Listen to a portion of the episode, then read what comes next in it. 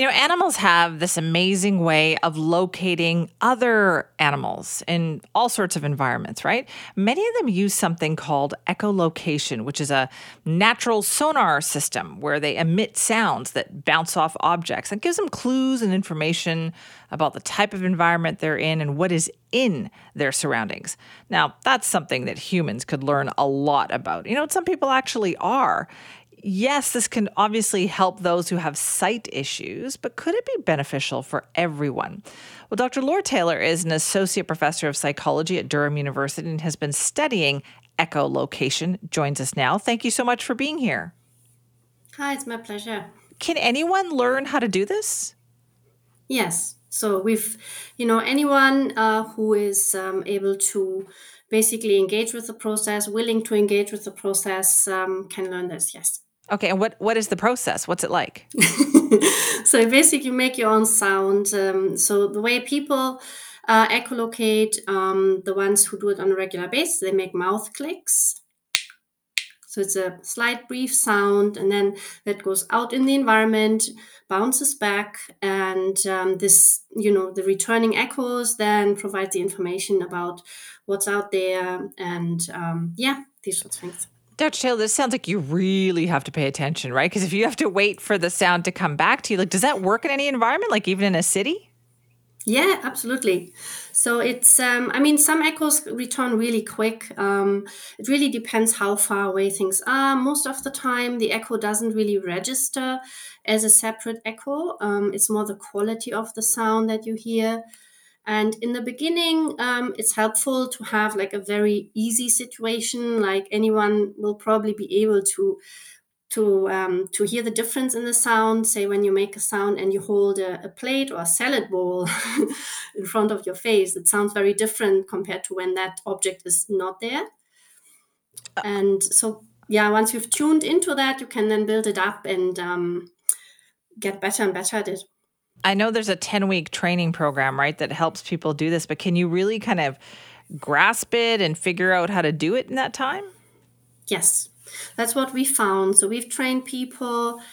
They were all adults, um, age ranging from you know 20 years up to um, our oldest participant was 79 years old, and there were both people who were normally sighted and then people who are blind, and they um, came to work with us uh, twice a week over the course of 10 weeks. So they had 20 sessions total. And then, you know, when they were by themselves, they could, of course, use it uh, as much as they wanted. So, um, but yeah, so within the course of 10 weeks, uh, what we found was that people in many aspects of you know what we measured how well they did they did just as well as people who had been using echolocation for 10 years or longer Interesting. So, what are the benefits of doing this? Like, why should we use this? so, so if you're normally sighted, most of the time you'll use your regular vision to navigate and you know to locate where things are, find your way, or decide what to do when you walk around things, for example. But say if it's very dark or there are low vision conditions, then this can come in useful. Uh, for people who are vision impaired or blind, the benefit is more obvious because in, in many ways echolocation can provide information that's a bit similar to vision and can then help orientation and navigation. And um, for what we've also found but this is research that we've not published yet is that when people learn echolocation they can also they um, sort of have a benefit in other aspects of cognition like working memory and so on but this is work in progress. But, you know, sort of along the lines, there might be benefits of people who are normally sighted when they learn this. Hmm. Okay, so this is ongoing research, and what yes. no, normally, what kind of animals in what environment would use echolocation? So bats are possibly the best known echolocators who live in an environment like us. So in in an air-filled space. I mean, there are lots of marine mammals who use it. Uh, but then they live in water, so that's a little bit different in terms of how sound propagates and um, what you can do.